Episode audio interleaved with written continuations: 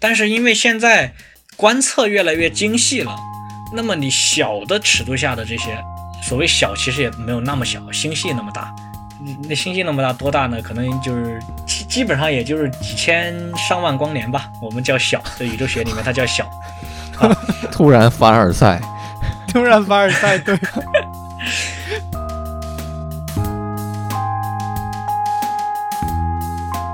那么就意味着，很遥远、很遥远的星星，它发出来的光，它总会到你这来。嗯，随随意朝天上的某个方向看，那么你的视线必然会终结在某一颗恒星之上。那么就意味着咱们的这个天空会变得跟白天一样亮，但是这显然不是咱们看到的现象，这叫做奥博斯奥博斯杨谬。好，我是蔡宝志，我现在在。加拿大，嗯，读物理与天文学系的博士生，现在是最后一年。我做的研究的方向主要是观测宇宙学。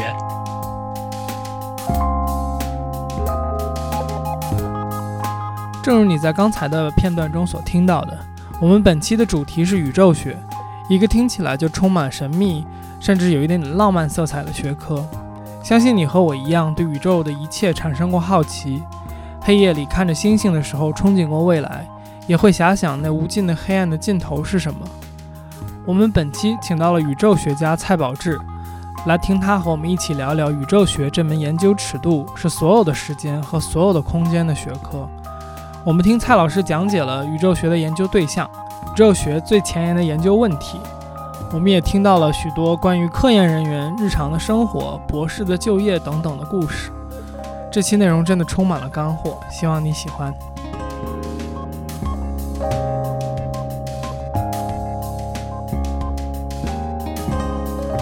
探寻未知，撩人开始。欢迎收听由天宇和天宇主持的天宇兔 FM。关注我们来收听每两周一次的更新。你可以在 Apple Podcast、网易音乐、荔枝 FM、喜马拉雅、Spotify、Google Podcast 以及其他泛用型播客客户端搜索“天宇兔”，拼音的天宇和阿拉伯数字的二，找到并关注我们。本台的微博、Twitter 和哔哩哔哩账号现已上线，同样搜索“天宇兔 FM”，关注我们，获取更多音频之外的内容。Hello，大家好，我是天域劫机 Hijack，我是天宇风之谷书屋的大白，我是蔡宝志。好好好精炼的这个介绍，呃，我我来做一个补充的介绍。这个蔡宝志蔡老师是呃新晋毕业的这个物理学博士生。呃，其其实应该已经已经叫博士了，不能再叫博士生了。呃，研究方向是观测宇宙学。我们也今天特别高兴能请到蔡老师来给我们讲解一下这个两方面吧。一方面是这个宇宙学究竟讲的是什么东西，就和我们认知的什么天文学这些东西到底有什么样的差别。然后另外一个就是，我们也很想知道，作为刚刚毕业并且成功的在今年这个非常严峻的大环境下找到工作的博士，对于这个自己的科研生涯是是有怎样的回顾和展望？所以欢迎蔡老师。是这样，那个我的方向嘛，就是像天宇刚才介绍的是，嗯，叫观测宇宙学。那么这个宇宙学呢，它是天文学下的一个分支。那么我们说天文学研究的是天之文嘛，这里的文就是纹理的文。然后他就是研究天上的东西是怎么怎么动的。那么宇宙学呢？它不是研究单个什么天体，不是研究什么恒星啊、行星啊什么的，它是把整个宇宙当成一个整体，嗯，来研究，就把它作为我们的对象来研究。所以它是着眼于一个尺度最大的、时间最长的这么一个对象来研究的，这叫做宇宙学。讲宇宙学之前呢，首先咱们来解一下字，这个什么是宇宙？哈。中国古代有一个，就是道教有一个著名的人物叫狮角，他写了一本书叫《狮子》，然后那本书里面给宇宙的定义呢，就是上下四方为宇，嗯，往古来今为宙。那么他的意思就是说，那么所有的空间叫做宇，所有的时间叫做宙。那么它其实跟现在这个物理学对宇宙的定义是非常巧合的一致的。所以，嗯，这个宇宙的意思就是最大的，咱们所有的时空叫做宇宙。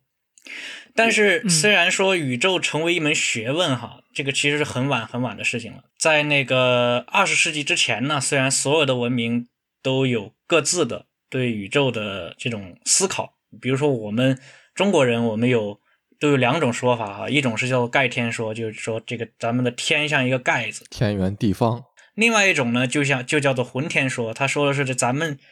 居住的这个这个星球，这个地球就像那个鸡蛋的蛋黄一样，然后外面的那个宇宙，就外面的空间，就像那个蛋蛋清一样，是混沌的，包裹着蛋黄。其实跟咱们现在想理解的有点像。你要说像什么印度啊，他们就是什么乌龟驮着乌龟那种一层一层的往下，最上面顶着咱们的世界，然后下面就一层接着一层。但是这些图像呢，我们就不把它当做呃科学，就或者说不把它当做物理学吧，因为它不是从观测来的，它就是我们想出来的那么一个图像。那么宇宙学最早成为一门科学呢，是在嗯爱因斯坦他建立广义相对论之后。广义相对论呢，它是描述这个时空结构的一个理理论哈，呃，那么刚才咱们说宇宙的定义呢，它就是最大的时空。那么，那当然你去描述这个时空的话，用广义相对论是非常非常适合的。所以，一九一七年，爱因斯坦第一次发表了这个用广义相对论来描述宇宙的论文。然后与此同时呢，有那么一个有那么一个观测，就是一九一九年，嗯，美国天文学家哈勃。发现这个远处的星系都是离我们远去，嗯，而且离我们越远的星系，它离我们远去的速度越快。那么这就说明什么呢？说明咱们的宇宙是在膨胀的。这就是嗯，哈勃的那个宇宙膨胀。那么如果你倒着推回去的话，那么就意味着咱们的宇宙是从一个不知道现在咱们叫大爆炸吧，就是从一个很很致密的一个空间里面。这样慢慢的膨胀，到现在为止，它还是在继继续膨胀。这是咱们现在对宇宙学宇宙的一个认识。刚才提到哈勃看到的那个星系远离咱们是挺新的一个观测，到现在也就差不多正好一百年吧。但其实有那么一个事实，就是古往今来所有人都见过的一个事实，但是可能大家都没有意识到的一个事实，已经暗示咱们的宇宇宙可能是。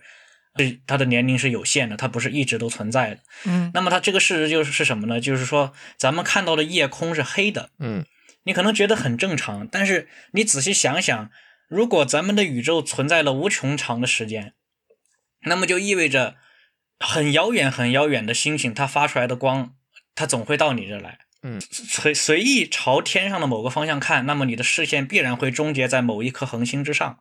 那么就意味着咱们的这个天空会变得跟白天一样亮，但是显然不是咱们看到的现象，这叫做奥博斯奥博斯杨谬。那么这个这个杨谬的解决方案呢，其实就是说，如果咱们的宇宙的时间就是年龄是有限的话，那么很远很远的星星，它发出来的光，在宇宙的年龄的这个时间范围内还来不及到达咱们的地球，所以我们就看不见它。我大概理解了，就是意思是说，这个无限其实可能，虽然最开始我听到的时候有一种就是它是一个无始无终的感觉，但是在这里可能我们更多说的是它是一个没有起始，这个这个意思对吗？因为它跟它跟未来怎么样还没有太大的关系。对，就是说宇宙是有一个有起始的东西，因为如果它没有起始。就是任何一个时间，就任何一个位置，它你看到的时候，都可能有一个恒星，它的光会到达我们的眼睛里面。但是因为呃还没有这个现象，所以说说明它这个这个推断是是错的，大概是这么一个意思吧。就是记得我之前偶尔看到一本关于科学的哲学和历史的这么书里讲到维克维多维多利亚时代的这个科学革命。那么其中他就讲到这么有一个人，应该叫赫歇尔，赫手，那个他是他和他的父亲吧，应该是发明了一个很很大倍率的天文望远镜，如果我没记错的话，然后他应该也是观测到了。是他观测到了，还是他团队里的人是是算出来了冥王星的存在吧？如果我没记错的话，当然我可能具体的东西记错了。我想说的意思就是说，那当时这个转变，我我记得可以被看作就是一个呃，在大的背景下，从这个 astrology 向 astronomy 这个从从所谓的占星学到天文学的这么一个转变。那那。呃，这个转变和呃后来到宇宙学的转变，它的一个区别在在什么地方呢？就是我们怎么理解宇宙学之前的这些天文学的研究和观测呢？因为他们显然也不是呃像比如说乌龟驮乌龟这种纯猜出来的，他们也是观测出来的。嗯，是这样，这个问题呢就涉及一个特别大尺度的科学史的问题。那么，首先，我们我为什么说从一一九一七年之后，嗯，这个宇宙学才成为咱们现在说的物理宇宙学呢？那是因为从那时候到现在，这个宇宙学作为一个学科分支的体系，它是一致的，就是没有发生一个。呃，理论上的断层或者说理论上的革新没有没有出现，嗯，但是另一方面呢，就像天宇刚才说的，确实咱们人类对这个宇宙的思考是呃是一贯的，就是一直都有，只不过方法可能不一样。像那个刚才说的盖天说、浑天说和乌龟乌龟驮乌龟的那个，它不大像科学。但是你要说像科学的思思维方式呢，也有，像古代的地心说到日心说，它本质上呢都是为了。为给咱们的宇宙建立一个体系来提出来的这么一些一些学说吧。然后到赫歇尔呢，我纠正一下，赫歇尔他发现的是天王星，他是通过他的望远镜看到了天王星。呃，那么这个呢，就是涉及到咱们的这个呃观测技术的革新，确实是这样。就是你呃你比如说哈勃，你要能够看到星系远离我们，那他首先得看到这些星系，那么他就得有足够好的望远镜去看它们。所以就是说，咱们科学的这种发展和革新，它是需要你的实验和观测技术的支持的。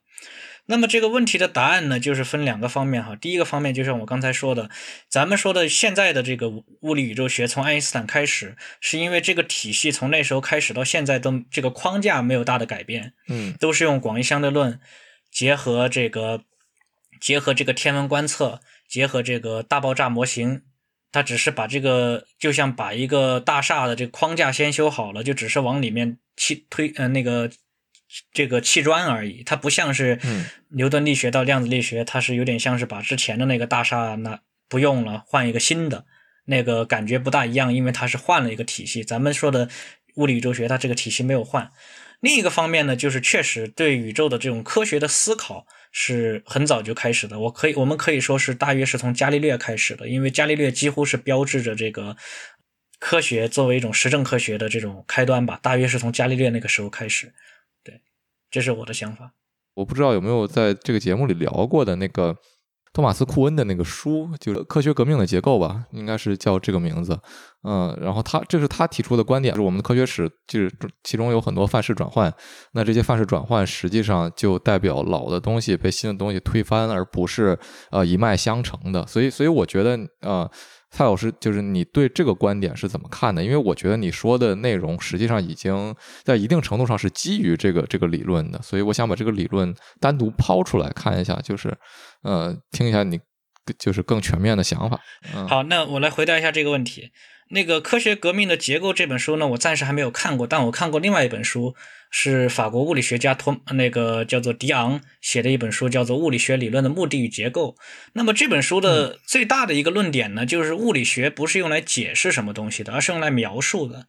那么解释跟描述呢，它是有根本区别的。解释就是说你回答的是为什么。那么为什么说物理它不是解释呢？因为这个为什么你就总能往下刨根问底的问，这其实不是咱们想要的。为什么呢？它更像是哲学上的这个形而上学。对吧？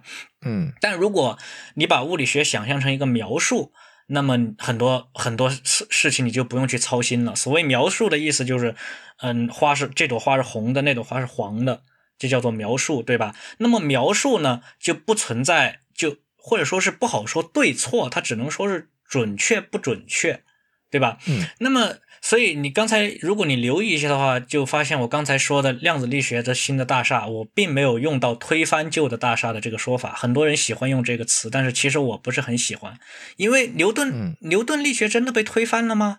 你你坐飞机，就是飞机的那个空气动力学，那还是基于牛顿力学，你不需要用量子力学啊，对吧？你很多时候很多时候就是造房子呀这些，他们都不需要用到量子力学，那是因为在这个尺度下。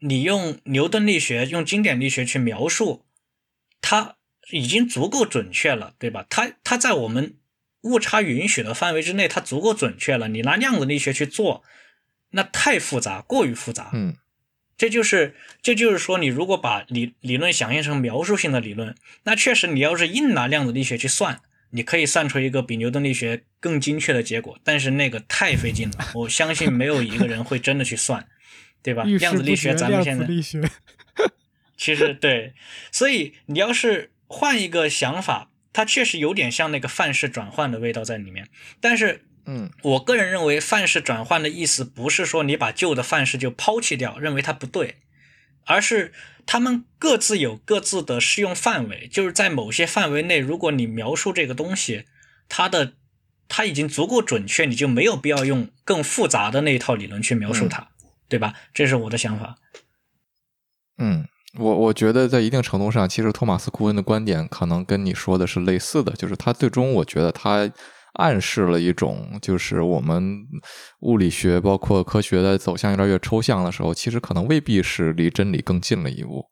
我觉得有一层这样的意思在里面。确实，我突然想问一个有一点点不是特别相关的问题，就是蔡老师，你是怎么想到去学宇宙学的？Sorry，这个可能和刚刚这个部分没有特别好的一个承接，但我实在是突然想问这个问题，因为你在描述。就是星系团，然后然后超星系团的时候，我突然很想问这个问题，就因为我我自己就是大家如果呃就是我不知道我之前提没提过，就是我自己是对从一个美学的角度对宇宙探索啊什么的这个相关是非常感兴趣的，然后包括就之前我在节目里面提到过啊，我想去做运动相关的服饰，然后这个。那个我在做初稿的时候，也是很想把就是这个牌子的美学系统和一些天文探索的一些呃视觉语言去结合，但是我我个人就只是对它的这个美感感兴趣。然后就是为什么会选择这么一个学科？我突然 好想问一下。呃，这是一个非常非常非常好的问题。我记得我当年大三在选择方向的时候呢，呃。我当时去找了那个，嗯，中中国科学院国家天文台的一个老师，他他就问我，你你想做什么？我当时跟他说的就是我想做宇宙学，他就问了刚才杰基问的一样的问题，他就直接问我宇宙学有什么好玩的呀？嗯，我最先喜欢上宇宙学呢。可还是真的是有点像美学的那种感觉在里面，但是跟现在的感觉有点不一样。因为最先的话也是看了那个霍金写的呃《时间简史》《宇宙简史》和那个《果壳中的宇宙》，因为他他那本书写的非常很炫目那种感觉，因为他罗列了非常非常多你日常中见不到的那些宇宙膨胀啊，我刚才跟你们讲过的，呃，还有很多这种宇宙过去、将来的命运这种这种命题在里面，所以就非常的宏大。这是我最开始喜欢上这个宇宙学的理由，但是真正做的时候呢，呃，还是感觉，呃，也它有有其他的这种感觉在里面。因为真正在做的时候，嗯，具体做的工作，感觉上好像跟刚才我说的那些，就是宇宙膨胀没有一个特别直接的关系，都是很细致、很小的工工作，对吧？但科学其实就是这样的，所有人都只是在做非常非常微小的工作，有些人厉害一点，他做大一点，但是大家都是。做比较小的，然后，但是，呃，其实我现在感觉比较有意思的呢，就是把这个小的跟那个大的问题这么连接在一起的这种过程，我就感觉很有意思。就是想想办法，就是说我的工作为什么我的这些我现在在做的这个课题，它对解决这种比较大的问题有什么帮助？然后如果把这个想明白的话，就觉得哎，还挺有意思的，就我做的东西挺有意义的，然后就有一种比较。就是有一种成就感吧，这种成就感呢，就是支持着往下往下走的这个动力。因为确实平时的这种日常还是还是有点枯燥的，大部分时候都是在面对这种漫无止境的代码。呃，从问题上来看呢，它比较有趣的一点呢，我能够想到的就是，咱们刚才说的这个宇宙学哈，就是特别特别大尺度的东西，但是因为现在观测越来越精细了。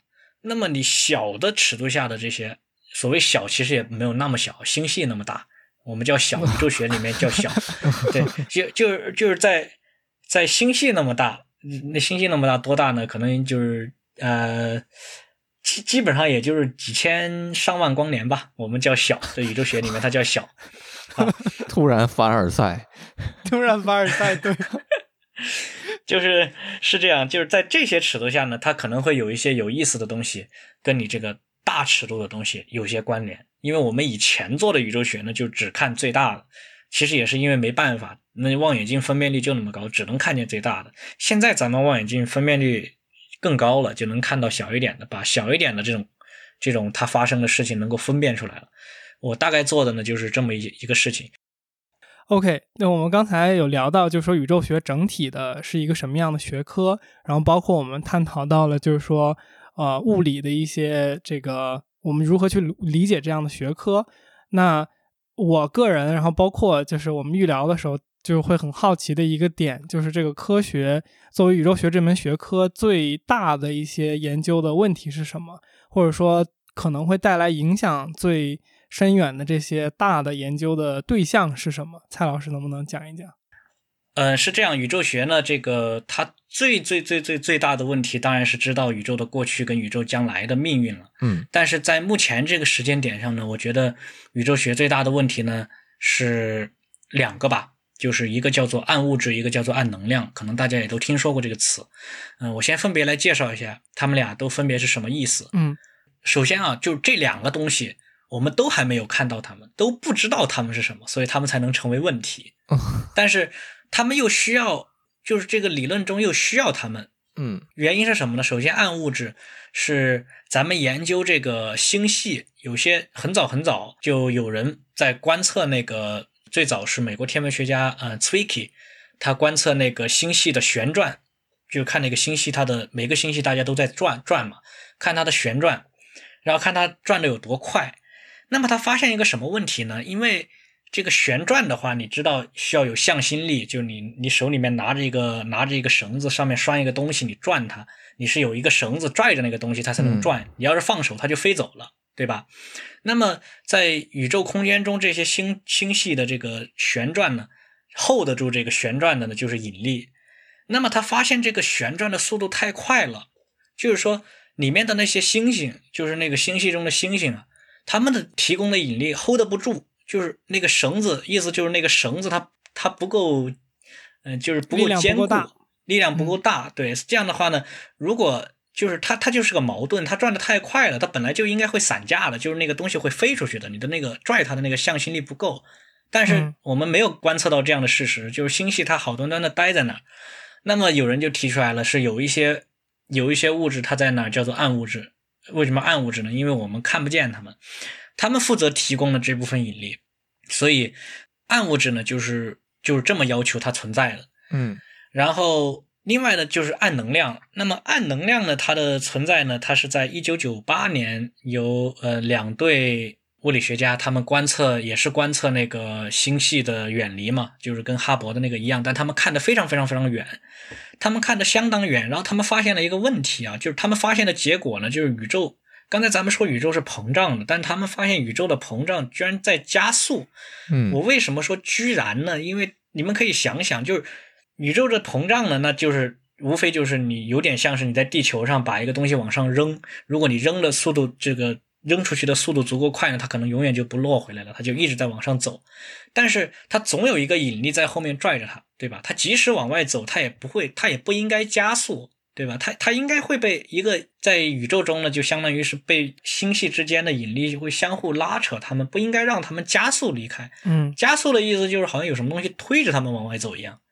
不知道怎么回事，所以呢就把这这一部分东西叫做暗能量。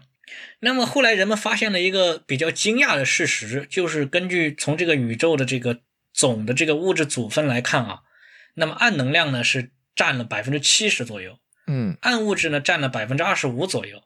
我们知道的平时的物质就构成你我他构成这个太阳星星的物质呢，只有百分之五。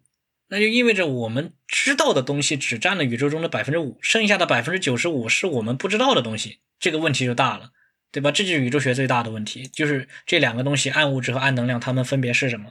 那么关于它们分别是什么呢？现在有很多很多种猜测，嗯，比如说暗暗物质吧，咱们说粒子物理学它有一个标准模型，标准模型告诉我们构成物质的这种基本粒子它都是什么样的，它分为哪些种类。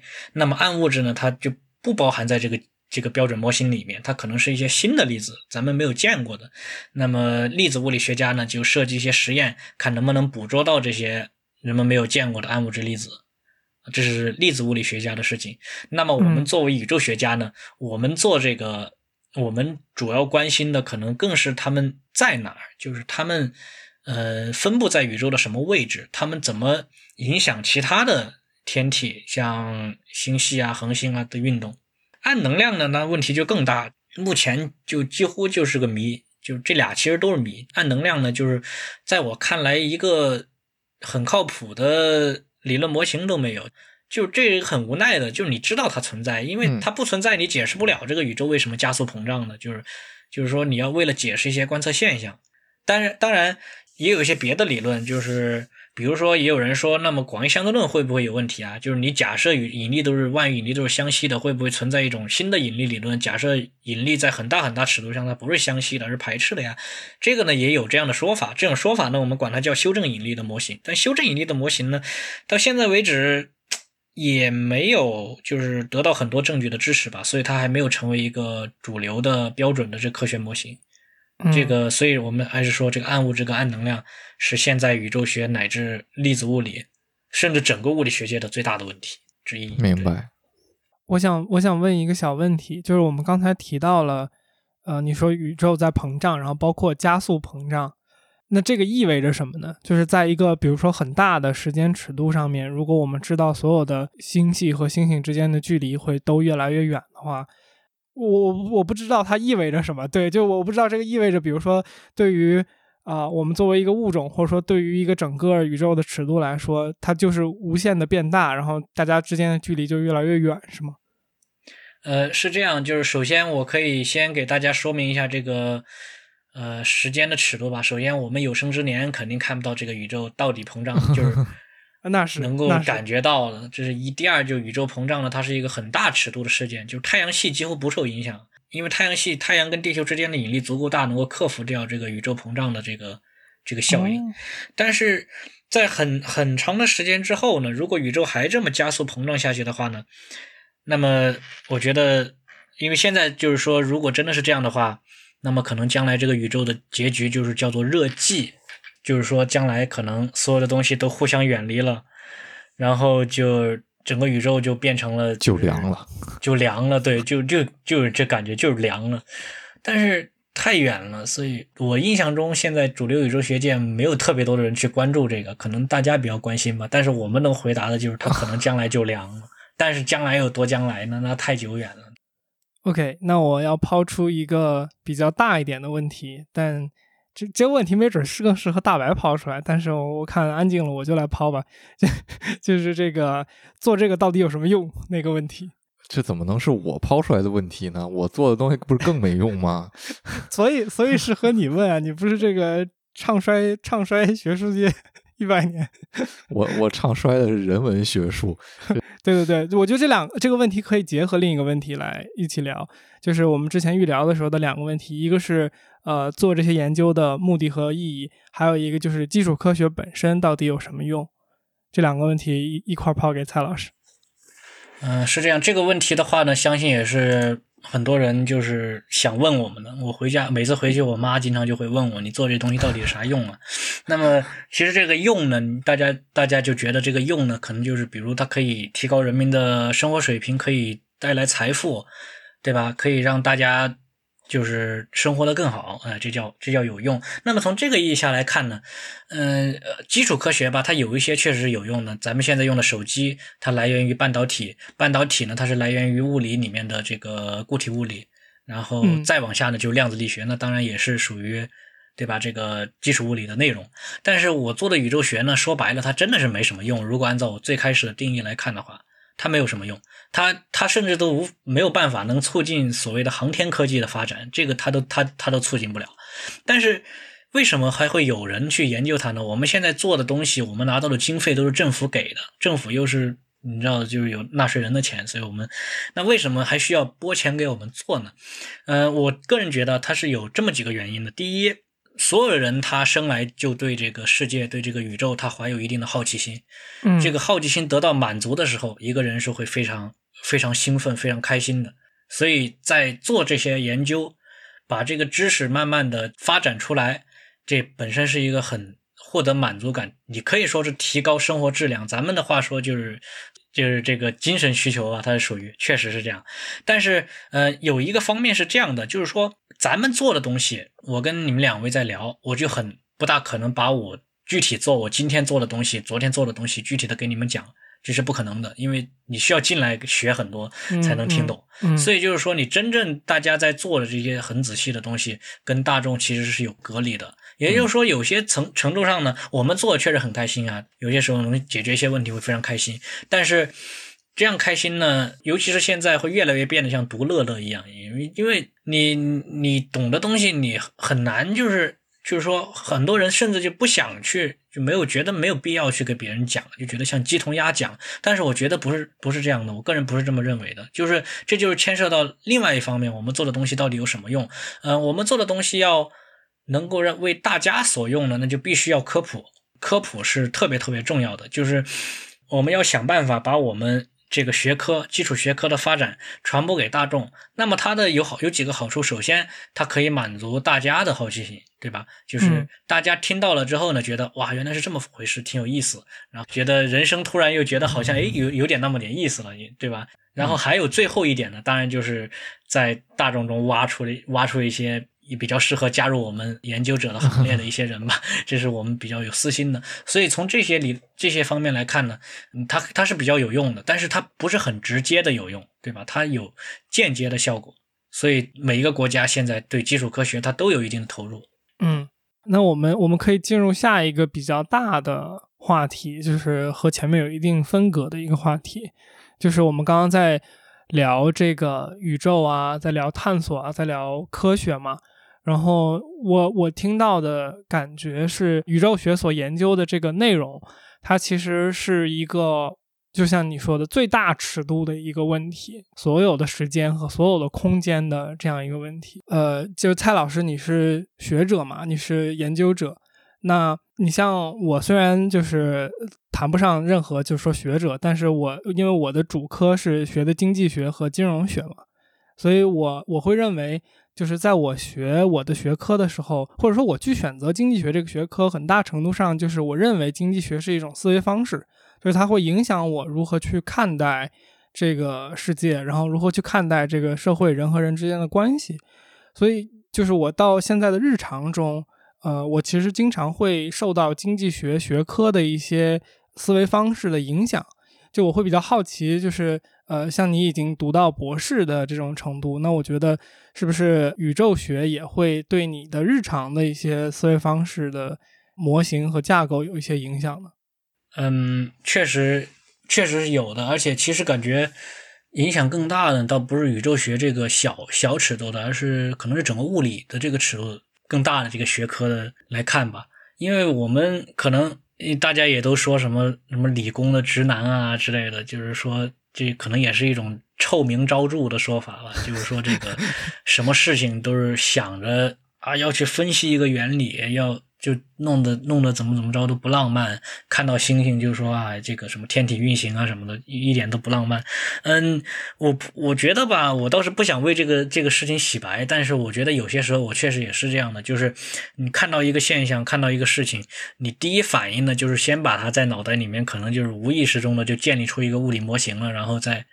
我当然也不可能说是像很多特别厉害的天才那样去真的就能把它算出来，但是这个方式呢，就是在那儿了，就是很习惯性的，就是，但是并不代表我不认可其他的。其他的话呢，有些时候可能就是我当年选科的时候，那时候还不了解、不理解，对吧？我以前还觉得经济学就没用呢，经济学就是课本上东西用不上，对吧？但是，呃，后来我也认识一些做经济学的一些同学。他们就是也做的非常好，就是他们有我尽管没有特别多的了解，但是我后来我学到的呢，就是你要永你永远要对知识保持谦虚，不管是你自己领域的还是别人领域的，这样的话呢，你才能够就是看世界的这个角度就会比较多。当然，我不知道这个是不是我个人的一种比较职业的这种这种这种态度吧。我我稍微在在经济学这个上面说一两句。经济学的话，就是我个人的经验，就是因为他研究的是我觉得两个主要的东西。一个是就是资源的分配，然后另外一个就是这个不要听别人说什么，要看人做什么。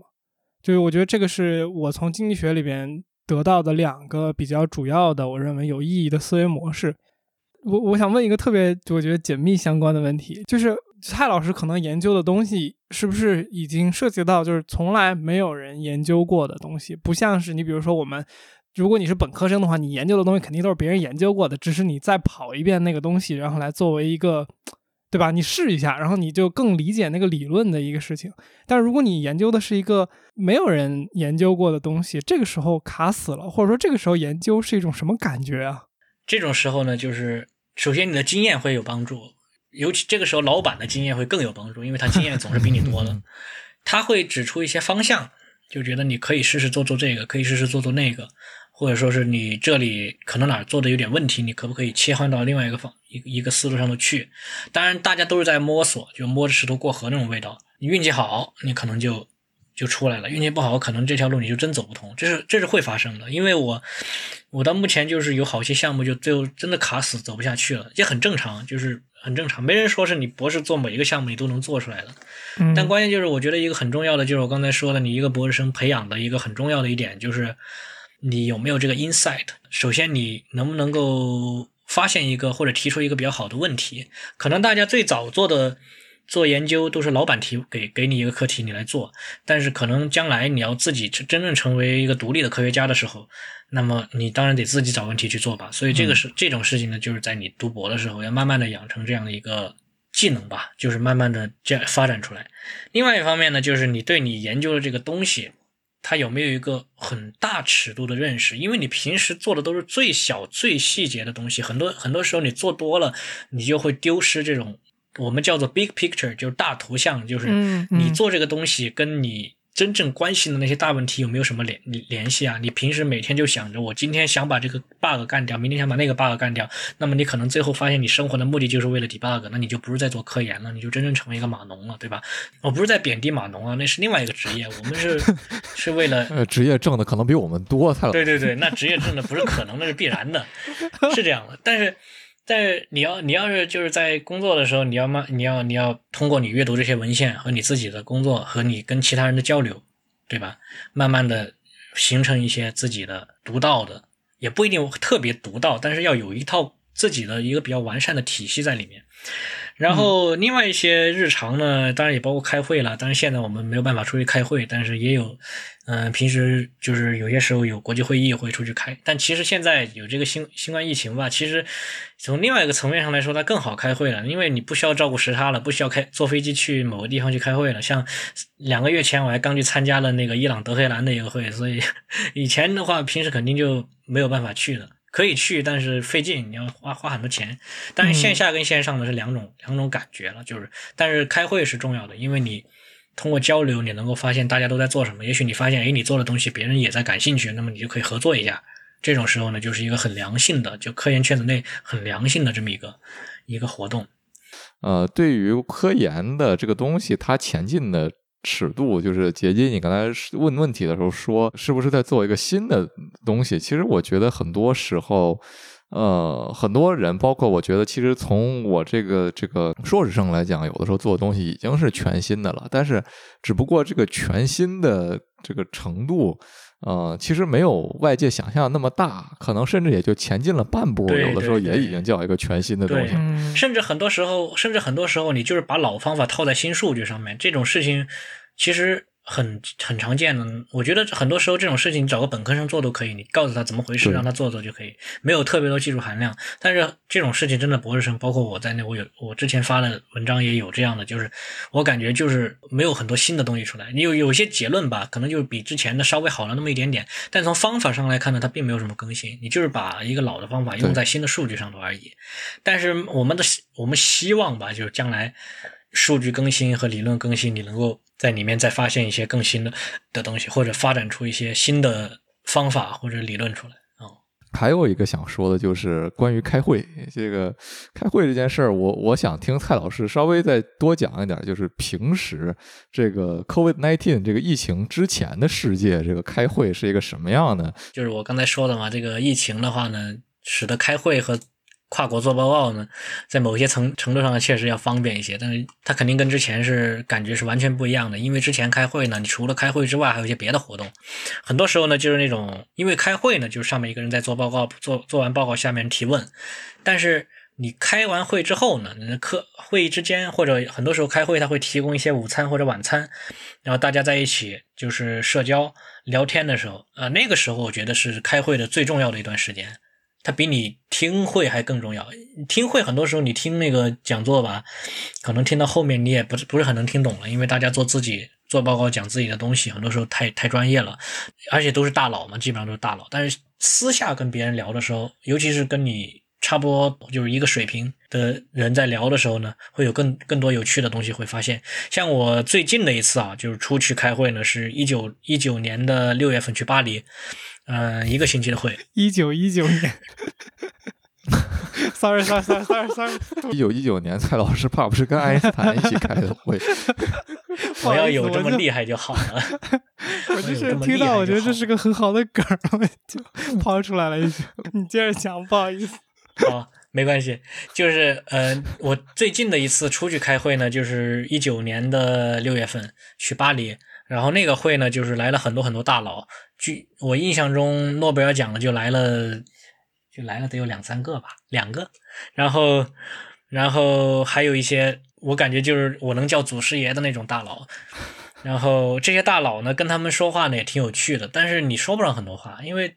他们是大佬，周围就自然会围着很多学生，所以，嗯，但是跟他们聊聊天呢也挺好玩的，嗯，但这种情况下大部分是一种比较随意的、轻松的这种社交。但是你跟你的周围的同行、同事们，就是同级的这种博士、博士后或者年轻的教授在聊，那时候你聊的科研内容就更细致一点了，嗯，就那时候我认识挺多的人，那时候欧洲认识了很多欧洲那边的，然后包括我，嗯，我后来一些合作者。最早也是在那时候认识的，当然他们也跟我老板有认有有有有交流，所以这这都都能够拉拉拉上拉上线的。就我老板说过，这个学术圈圈子很小的，然后但是你得出去跟他们跟他们聊一聊。你看我在那儿见到了我老板老板以前的学生，但他现在已经在德国，在德国的一个学校，呃，已经是当上教授了。我在那儿认识他，然后后来后来去年吧，我就在他们那个组里面呢。但是在远程的跟他们合作的干了一个活，所以很多时候呢，就是在这个时候呢，你可以跟他们见了面，然后聊一聊，包括后来分享一些比如求职啊方面的信息，都是从这儿来的。因为一个学一个学校太少了，就是一个一个方向的。嗯，羡慕羡慕这个疫情之前的世界。呃，然后呃，就是说到一个系里面研究同一个方向的人少。其实我都没有这个感觉，我不知道是不是我们学校就咱们学校这个这个我这个亚洲系的问题啊。就是我之前跟蔡老师私下里讲过，就是我们这个今年收进来的研究生，包括我自己，大家基本上都是研究日本动漫的，就或多或少跟这个沾点边儿吧。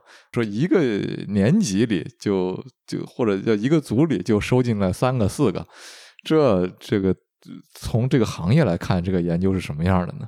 但是后来我一想，是不是因为我们都是所谓的第一年的硕士生，就是菜到连自己以后究竟要讲啥都不知道的这个情况，只是带着一个美好的愿景，觉得哎，我喜欢日本动漫，然后碰巧写的 proposal 这个系里看了，系里觉得嗯行，这孩子以后还有点学术潜力，就把你收了。至于以后你具体往哪个方向走，其实还未可知，是不是？其实是这么一个意思。是是有点这种感觉，因为当我我现在回过头去想，我当年刚刚进来的时候也也是就是懵懵懂懂的，就是感兴趣是感兴趣，但是他怎么做有什么问题啊都，后来你需要有人带，然后慢慢的自己，这就是刚才说的那个你在读博期间需要培养的一部分一些一些一些内容。如果呃如果你感觉这个还是不行，那我觉得就是也没有必要就是把学术当成唯一的路，是吧？我也从来不是这么想的。呃，然后另外一个呢，就是这个方向的问题的话呢，因为我们就我自己组吧，一般也就三四个学生吧，四五个学生。嗯，虽然大家都是做观测宇宙学，但是可能每个人他们的知识储备不一样，他们自己关注的方向不一样，所以我们在发文章的时候，作者一多，其实每个人呢都，他们不一定就直接参与你的项目，但是你在跟他们讨论的时候，他们会在他们擅长的、你不擅长的点，会给出一些很好的建议，那么我就可以把它就纳入我的合作者的这里面来。好。那我们就顺便再接着讲一讲找工作的这个部分吧。既然已经说到这儿了，好，这个工作的话呢，我先给大家介绍一下这个，至少我们这个专业吧，它的大约这个打怪升级的过程。首先，博士毕业吧，只是一个开始，就是最最最开始。然后博士毕业之后呢，大家肯定，如果你想做学术呢，最终是想做做教授。那么教授呢，最终的这个形态呢，叫做就是终身教授。终身教授呢，他是他不是说你马上就能做到的，除非你是那种陶哲轩那样的天才，二十八岁就能拿到终身教职。我也二十八岁呢，我连这还早，对吧？但是你不是一次一步登天的，你是要一级一级的往上爬。它就有一个学术试用期制度，英语叫做呃 tenure track，嗯，学术试用期。这个试用期的意思呢，就是你进入试用期之后，它有一个考察的期限，可能是五年，可能是十年。然后在这个期限内，你要达到足够的标准，然后你就可以升到上一级。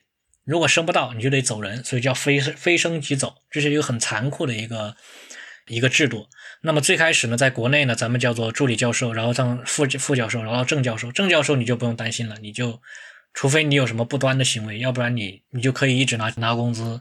但是你原来副教授不是终身的吗？蔡老师，associate 还不是终身的，就是还没有到。原来是这样。对，我一直以为副教授的饭碗已经端的死死的了呢。其实我见过的这种最终没有拿到的也有，但是不是很多。但是我现在呢，当然我。我还没有到，连助理教授都还没到。这是在博士毕业和助理教授之间，还有一些暂时的职位，就叫博士后。嗯，那么博士后呢是一个暂时的职位，他一般呢一期博士后呢就是两年吧，两年到三年左右。博士后呢，你在做完之后呢，你可以考虑申请申请助理教授，或者是申请下一期博士后。嗯，其实这个挺，我们国内话来说挺卷的，就是因为。你这个助理教授或者甚至到博士、博士后的这个位置就已经很少了，很多人就是堆在博士后这儿，副教授的职位不够多，那么没有办法，每个人都多做几期博士后呗。所以很多人就是有特别惨的，做到四十多岁还是博后的都有。其实这是一个很残酷的一个一个制度，你进了进了那个试用期，进入了 tenure track。就会好很多，至少你就有这么一个上升的渠道了。就是你达到了达标了，你就可以往上升了。你博士后不是达标了上升的，它有一个有限的合同，你到了这个合同你得走人，就是这个意思。所以从这个残酷的现实来看呢，我肯定也没有把我自己就是定死在我就一定要学术一条道走到黑，对吧？当然我很希望我就是能接着做，但是如果发现我做不了了，或者说我我也不想说是到四十岁还是博后。对吧？因为我有些别的兴趣爱好，所以也可以考虑转行啊。因为其实从物理和天文转行，嗯，到现在来看，以前人们还觉得很丢人呢，现在已经大家都慢慢觉得这不是一件很丢人的事了。一方面这是很正常的，因为你最终，嗯，一个比较残酷的事实就是，博士毕业的最终能找到终身教职的，可能也就不到百分之百分之五六吧，其实很少很少很少的。嗯，你别看我现在可以以博士快要毕业的身份，可能将来过几年。然后听众们会发现，哎，这个当年的蔡老师现在不知道去干嘛了，对吧？这是很有可能的。就是，但是我觉得，这我讲的这个工作是怎么往上走的，但具体怎么找呢？就比如我现在是找到了第一期博后嘛，拿到了一个 offer，那么其实就跟普通找工作挺类似的，就是把你的这些材料、你的 CV、你的材料投出去，然后对面可能会找你来来个面试，然后面试觉得好，那就把你录了。其实就是跟其他的职业。呃，区别不大，但他可能就是看，比如说看你之前发表的文章，看你这个人研究有没有潜力，看你跟他们那边的这个就是比较适合他们那边的方向。但是还有一个很重要的就是人脉。我这回得到的那个 offer 呢，首先他们那边的老板跟我老板是认识的，所以就是我老板在写推荐信的时候呢，就可以就专门再写写一点东西。然后他他也会告诉我，面试的时候，因为那边是什么人，他们做什么研究，所以他们可能会抛出什么问题。嘿，还都被我老板给说中了，这很正常，因为他们做的就是那方向。所以很多时候呢，包括将来找二期博后或者找教职也好，对吧？很多时候这个人脉关系是挺重要的。人脉呢，它不见得是个贬义词，因为尤其在科研界，可能大家平时都埋头苦干，埋头 debug。但是你如果就是你去申请一个申请一个职业，可能一个位子他来一百多个申请材料，你最后收谁啊？大家感觉都差不多，每个人可能博士期间都发了一些文章，都差不多。那么肯定就是越熟的你就越可能挑中，因为你对他了解的更多一些，他在你面前更立体一些，对吧？所以在这个意义下呢，我觉得在找工作的这个是有有点比较重要的。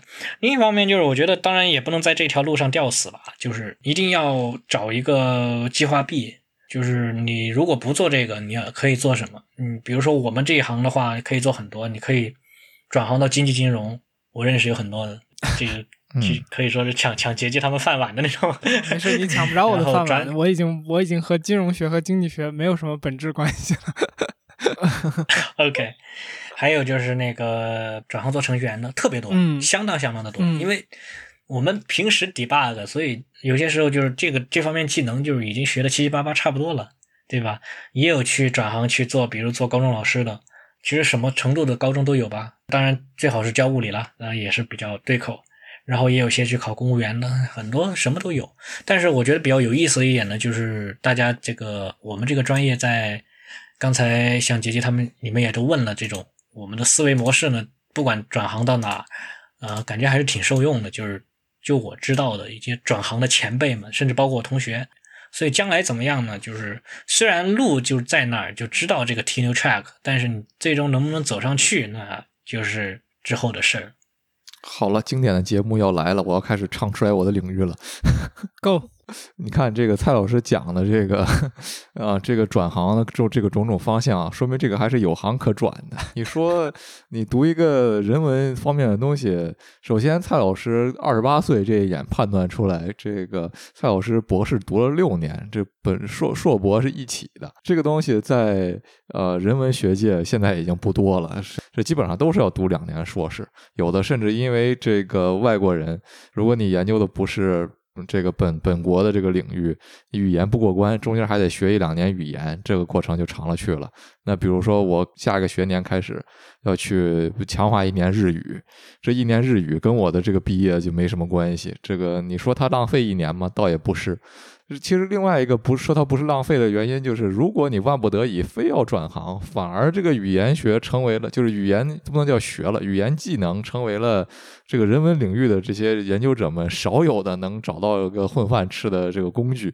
你说你会写影评这玩意儿，除了做自媒体之外，有别的出路吗？好像几乎没有。然后你说好，我去编游戏，那这个领域会写代码的又有几个呢？对不起，也没有几个。很多人连 Zoom 还用不明白呢，还写代码呢。这里这里没有贬低任何人的意思，就单单纯说这个现象。这个我就记得我的这个导师，当然他很有可能这个未来会听到这一期节目。这个首先这个先提前感谢一下给我的建议，就是他说如果你。这个决定要读博了，那你基本上就这条路基本上要走到黑了。因为这个如果想要换一条路的话，趁早就是硕士毕业就赶紧换一个。人文学听说很多学长学姐们给的感觉就是说，如果你有任何想别的想干的事儿，那就去干那个，就别读博了。所以感觉还是挺挺难过的。之前在呃跳街舞的 Allen 的那一期里面，我就。讲过这件事，就是一个领域，等你到了，你除了真正的热爱，别的没有什么事想干了，你才能干的话，这个领域感觉没啥前景了，已经。呃，是这样，我我不是很清楚你们领域的事情，所以我也不就你们的领域来发表任何评论了。但我觉得前辈的话嘛，还是可以听一听的。但有一点就是，我觉得可能所有的领域都比较适用的，就是你读博真的是要。首先，你得有足够的热爱；另外，你还是得有一定的目标的，就是不能说是什么都没想就想拿个文凭就就去读了，这个肯定不好。而且，尤其是可能有些专业转行，像你说的，有些专业转行就嗯情况更复杂一些的，那就尤其要考虑的很多。所以，也不是说唱衰什么的吧，因为它是一个整个从这个学科本身也好，整个社会环境也好，它就是它它就是一个社会现实吧。所以很多时候你，嗯，我觉得这种个人和这个外面的这种平衡是很重要的。就是你在你生生存的这你生活的这个环境中，因为你肯定不能照搬我的这个这个感觉，我也不能照搬别人的。我现在做出来的这些决策也好，都是根据我对我自己的能力和我自己将来的期望的评估，以及现在的这个现状是什么情情况来做出一些对比，然后我自己摸索一下。我感觉我可以这么做，那我觉得可能所有的人最好也都这么想一想，就是，嗯，当然这肯定是很痛苦一件事情，因为中间肯定很大概率你会需要放弃一些东西，对吧？比如说我将来要转行的话，那我就不得不放弃放弃科研。